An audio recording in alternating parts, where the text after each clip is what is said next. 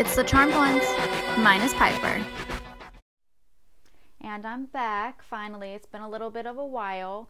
We will be talking about episode 2 of Channel 5's Anne Boleyn show today. Just like I promised, I'm coming through. It just took me a really long time to like watch this episode because I was not super thrilled with the first episode. Like, I thought it was okay, but like if you don't pull me in, I'm not very interested in continuing. And that happens a lot for me with shows and like movies. If you don't catch me within like the first 20 minutes, I'm probably not going to continue to watch. But I did want to continue talking about it, and it is about my girl Anne, so I was like, I at very least have to finish this. So anyway, just got a notification about work. It's very annoying. Anyway, moving on. So let's talk about it. I did actually really like this episode a lot more. I feel like a lot more happened. There was a lot of things that bothered me about it though.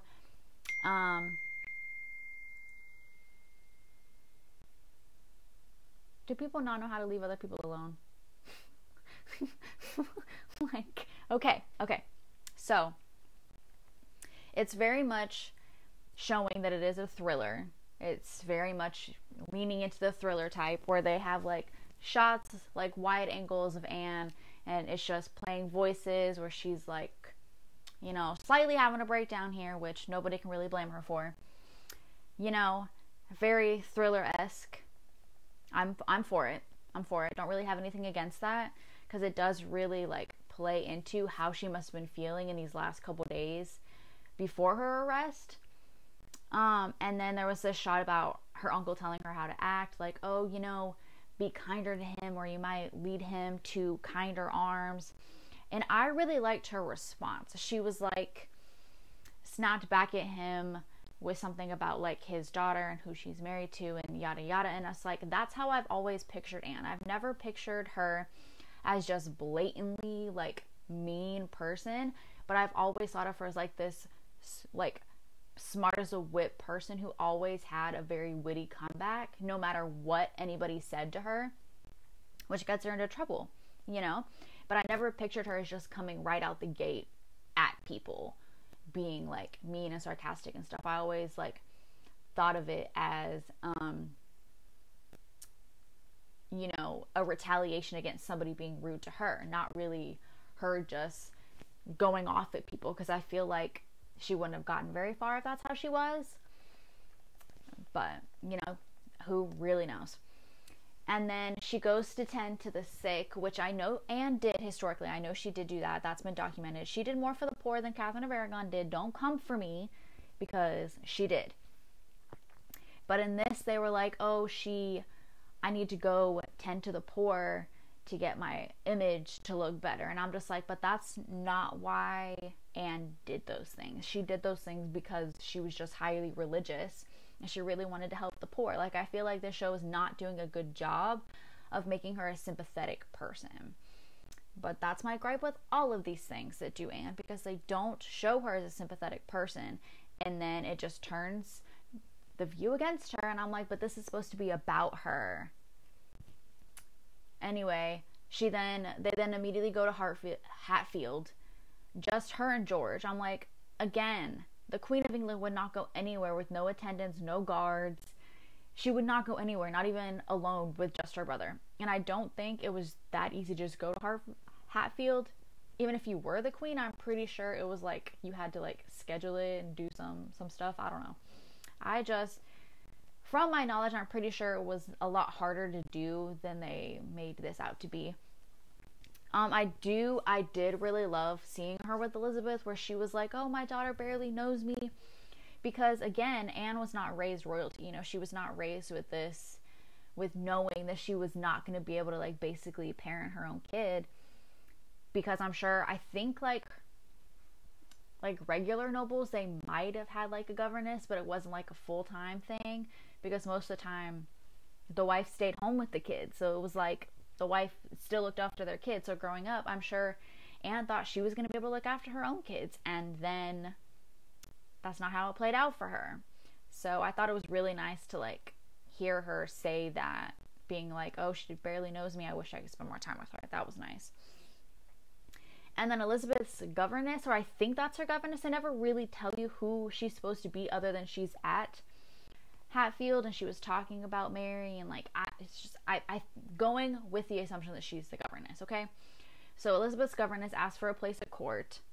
She says that she's Madge's mother, which, if my history is correct, Elizabeth's governess was a Boleyn. It was like a relative of Anne, but it was not Madge's mother. I'm pretty sure it was like another Boleyn, because there was a lot of them and a lot of Howards around court. I'm pretty sure that was not really Madge's mother.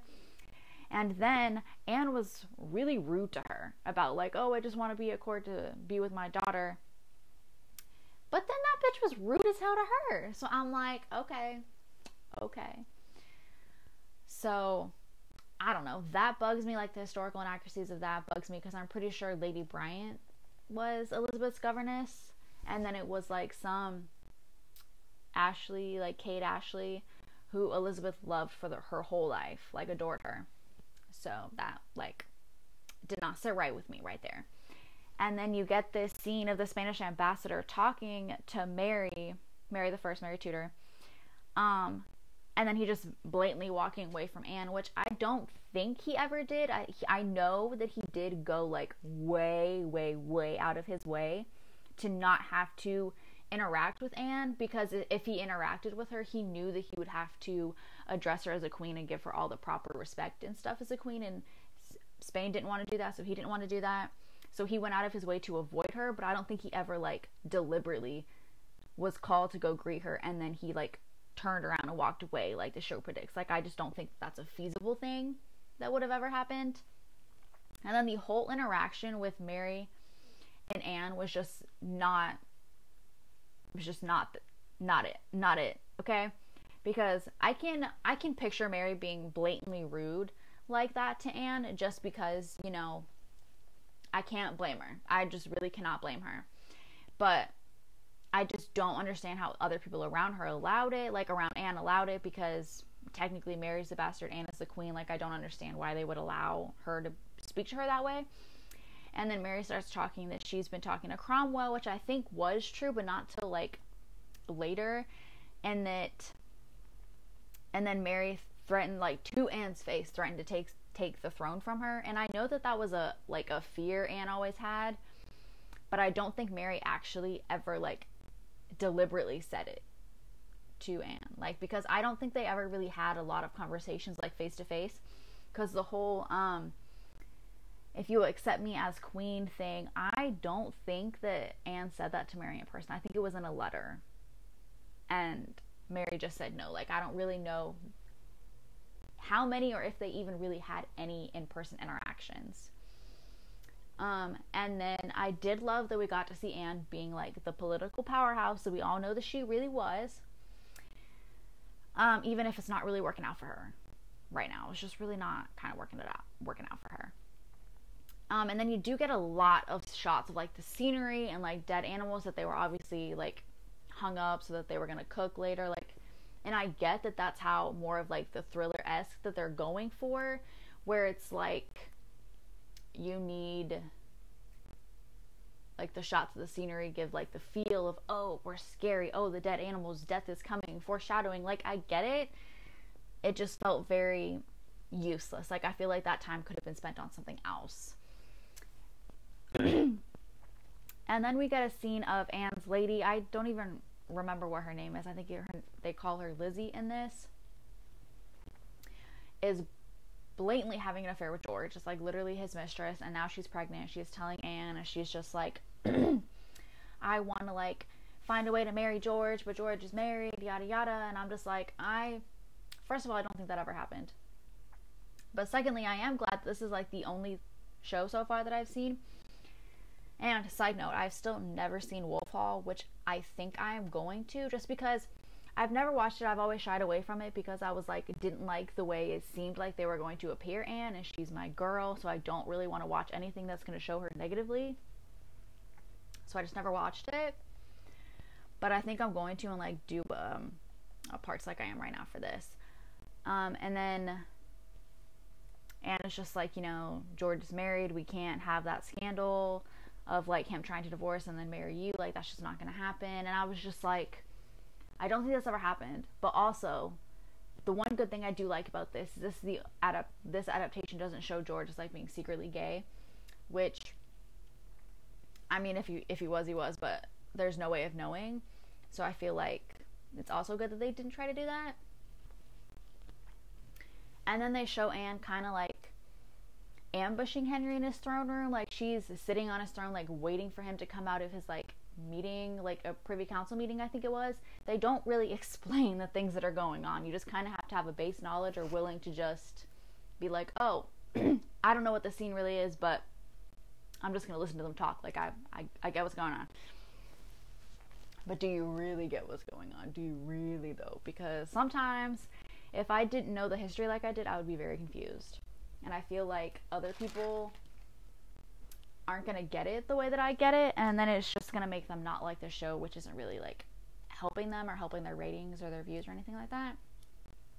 But then again, I'm not on their marketing team, so. But I did actually really like this scene of them in the throne room because it shows how Henry is like kind of, he's kind of backing off from her, but like not really, but kind of. Sorry, I had to go get some water. My throat was hurting very much. And I was saying how he's starting to like kind of back off, but not really. Like as soon as she was like, you know, I've never had to beg for your love, which I love that. And she was like, I'll never cower before you. Also loved that line.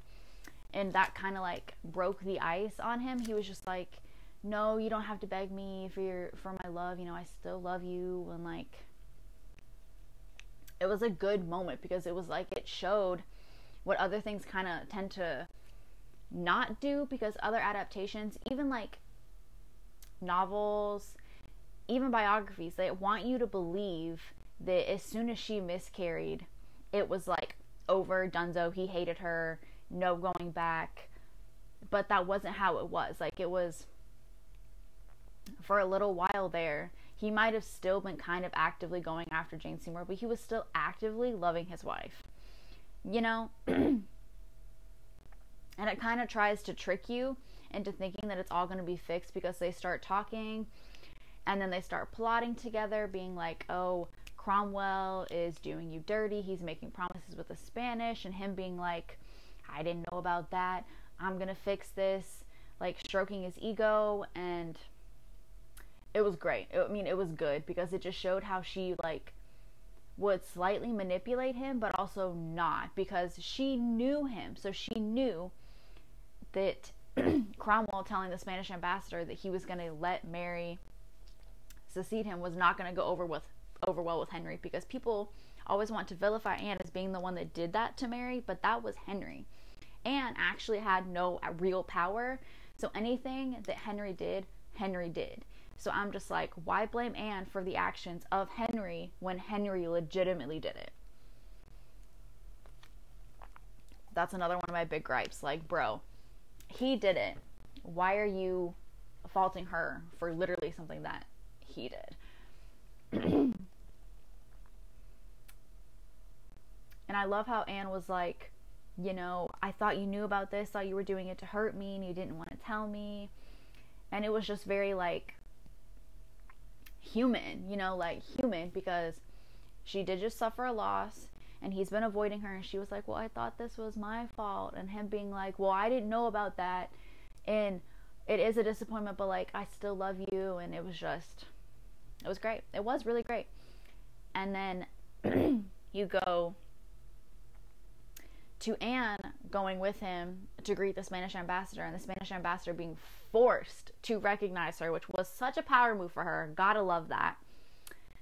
And then it showed how Cromwell likes to go behind Henry's back to like try to make deals and stuff that'll like, you think it's for the country, you think it's for Henry, it's really just for Cromwell, because Cromwell's in it for Cromwell, and you just don't know until it's too late that Cromwell's in it for Cromwell. Which everybody should know that. That everybody should have known that.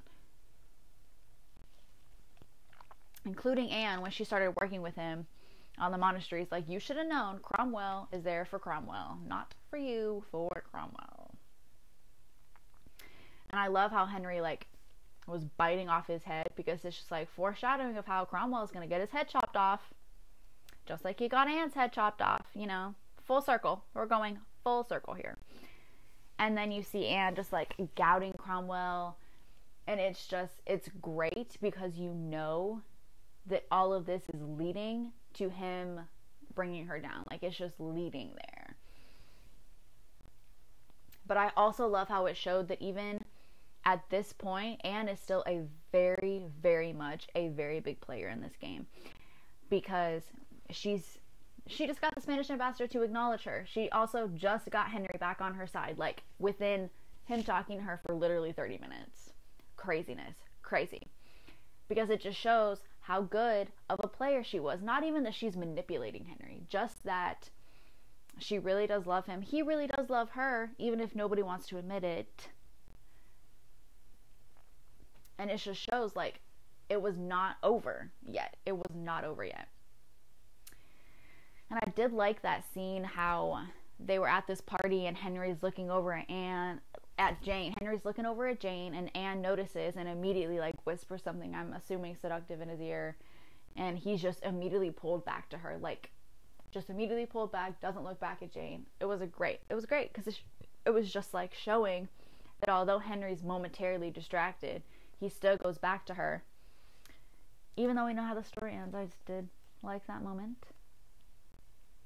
One thing I didn't like though is Anne sees a messenger drop something off for Jane, and then she just like follows her down a hallway and hears her talking to somebody about return the king's gift. I don't want it. Like, we know that she was returning his gifts, but I very much doubt that Anne was able to just like walk down the hall and overhear this.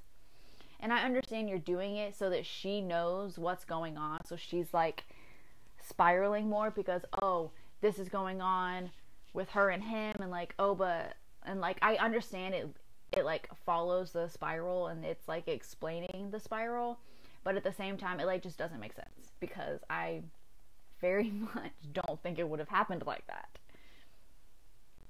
And we got the famous dead man shoes. Like, she literally says, oh, I think you would look for a dead man's shoes, which is literally the exact quote that she said in the tower when she was like literally hysterical, trying to think of reasons for why she was there. And one of them was because she said that to Norris, and they had kind of the same kind of moment in The Tudors, but it was more of just like, that line was more like, I think you would think to have me if I were not married, rather than the actual dead man's shoes line.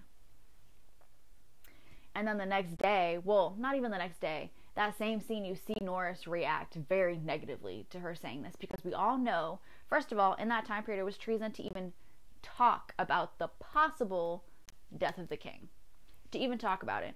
And then, who in the world is really brave enough to try to sleep with the queen? Like, nobody. Nobody's really that brave. So he was just very, very not happy. He was like, I like my life. I like my life where it is. Don't take my head. And then the next day, she's like waiting for him, because she's trying to like apologize and be like, oh, don't tell people I said that, I didn't mean it, I had too much to drink. And she's wearing the same dress as the other day, the same type of green dress. And I'm just like, first of all, I don't think she recycled her clothes very often, if at all, so that also kind of bugged me. But then I just thought it was so really, really sad, actually, because Norris would be one of the men to die with her about this comment. Like, I'm pretty sure it wasn't just this comment, but it was like, it was made, and then he died with her. It was just very sad. Overall, very sad. And it was really like kind of moving to see him be so distressed and being like, I don't even want to talk to you, like, I don't even want to be near you, because this just freaked me out so bad, to then knowing that he is going to be one of the ones to die. And I'm just like, damn, that's so sad. I'm so sad for him. And now she really starts to get pregnant. Like not pregnant, paranoid. She really starts to get paranoid at this point, which I can't even blame her, because she's right to be paranoid. The girl is right to be paranoid. And one other thing is, I swear to God, I hate these ladies. I hate these ladies and the way that they're portraying her ladies, because first of all, Lady Rochford, we already talked about this. Why are you doing this woman so dirty? There's zero historical proof that she was this bad, that she was this much of a bitch, that she hated Anne. There's actual proof that her and Anne had a good relationship. So why are we always doing this woman dirty? Why are we always doing this woman dirty? I just don't understand. Why are we always doing women dirty? So we're doing her dirty. And then the lady who's pregnant with George's son, she was like being a rude ass bitch to Anne, being like, which I mean, I guess Anne was being kind of rude to her too, but I mean, like, Anne, I don't even think Anne was being like rude to her. She was just telling her like, don't dream about something that's not going to happen, because she wants George to get divorced so that they can get married and raise their baby together. And Anne is just telling her like, look, we can give you money, you can go have your baby wherever you want, we can make you comfortable, but that's like not going to happen. And then this lady, her lady, supposed to be her lady, was like, oh, well, you know, Henry has given Jane new apartments that are connected to his rooms, and why don't you think about that before you think about me? And I'm just like, yo, first of all, that's kind of uncalled for. Second of all, I just don't know why they're depicting these ladies like this, because I very much doubt any of her ladies would have had the guts to talk to her like that, or any lady talk to any queen like that. I just don't understand why they think that that's like an accurate portrayal, because it's very much not. And then they show Anne like storming into Henry's bedchamber, and he's not there, so she starts like throwing a fit. She's throwing things, breaking things, and then he just walks in. I'm like, first of all, I know it's his room, but there are guards stationed at the door where they're like announcing people, like letting people in and out. So first of all, you're not just gonna be able to storm in there. Second of all, she wouldn't turn around shocked to see him coming in. Like, he would have been announced that, oh, the king is coming, the king is entering, you know, like it wouldn't have been a surprise. And then they get into this fight argument where Anne is like, you belong to me, and Henry is like, no. And I kind of loved it, because I always get the feeling, not the feeling, but I always, in my head, my idea of Anne is that she just loved him so much that she literally wanted him to belong to her. Like the way she belonged to him, she wanted him to belong to her. And that is just not how those times rolled, baby. And I just really feel bad, because it's more proof for me that she just really loved him, and he just didn't know how to stay loyal, didn't want to stay loyal, a whole bunch of things. And it was just like, nah. I mean, the fight was really good. Like, you got to the heart of things. But then Henry was like physically violent. He like grabbed her throat and pushed her up against a wall, and I was like, I mean, I can't say it didn't happen, because you don't know things that happen behind closed doors, especially if they're not written down.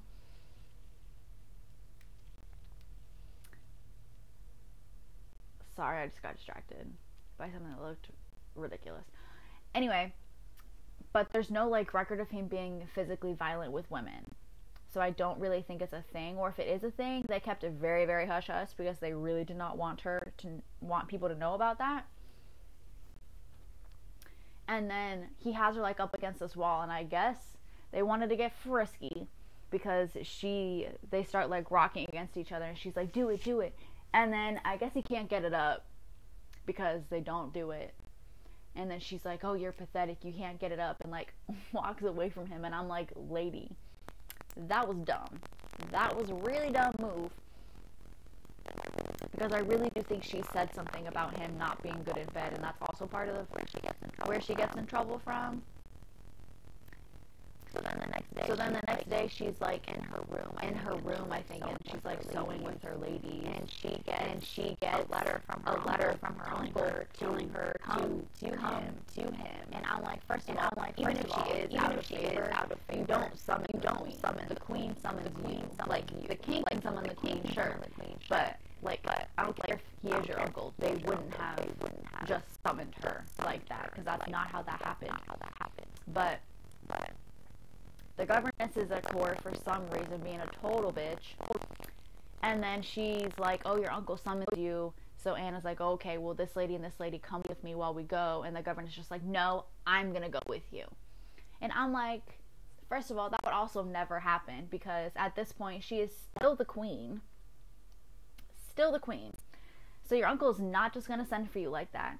And then even if he did, your lady-in-waiting is not going to straight up tell you, no, you're not going to go with the people that you want to come with you. I'm going to go with you because I say. That's just not a thing. It's just not a thing that would ever, ever happen. And then you get this scene of her sitting on her, I think it was a throne, sitting in the chair, and she's like just completely zoned out, pricked her finger, bleeding, just hearing all these voices of all the things people have said about her going around and around and around, you know, adding more to this thriller aspect. And I did really like that, because it just like shows she's reaching a breaking point. Like, she's really reaching it. And then as she's going to leave to go to her uncle, because she just like was like, oh, okay, he's summoning me, I guess I gotta go. Jeez. So as she's leaving, Madge is like crying and being like, oh, I hope you're okay. And I'm just like, why do they have this woman playing up like she knows what's gonna happen? Because nobody outside of the Privy Council, I'm pretty sure, knew that Anne was going to get arrested. Like, they all knew she was out of favor. They all knew that something was going to happen. But I'm pretty sure everybody thought that it was just going to be like an ordinary, regular divorce, annulment, whatever. They didn't think she was going to be murdered, because she was the first crowned and anointed Queen of England to be executed. And that was a big deal. Like, it was a big deal. And I was just like, she's just acting like she knows about it, like it's common knowledge, and the only person that doesn't know is Anne. Which, I mean, maybe, I guess, I wasn't there. But it just doesn't seem very probable. And then Anne is like walking in this courtyard, she meets her uncle, and he has a group of men with him. And she's like, uncle, why did you summon me? And he goes, well, you're under arrest, we're here to take you to the tower. And I'm like, okay. So first you have her come to you. And then once she's come to you, you then arrest her. I'm pretty damn sure that's not how that happened. I'm pretty sure they came to her rooms and was like, ma'am, we have a warrant for your arrest. You need to come with us. I think that's how that happened.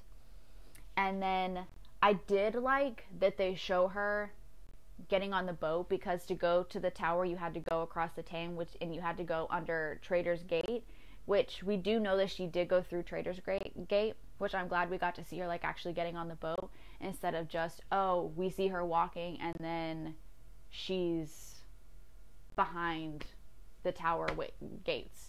So I am glad we got to see her, because it's a more realistic journey of, oh, we're going to the tower. But then I think in the boat on the way there, she's just sitting next to Cromwell. I'm pretty sure Cromwell was not there, because she was being escorted by like guards or something, or the people, like, it might have been her uncle, it might have been, I can't really remember who they say like read her arrest warrant, or who like is really escorted her to the tower. But I don't think it was Cromwell. Like, I don't think he was there. Like, he was a lawyer, right? I'm pretty sure he was just like a lawyer, and he would not have been there for that. But overall, I did like this episode a lot more than I liked the first one. Like, a lot more. A hell of a lot more. However, I did nitpick and notice more things about this episode that I didn't like. But overall, I did like it more than the first episode. And I am a lot more excited to watch this last episode, because this second one got me more into it.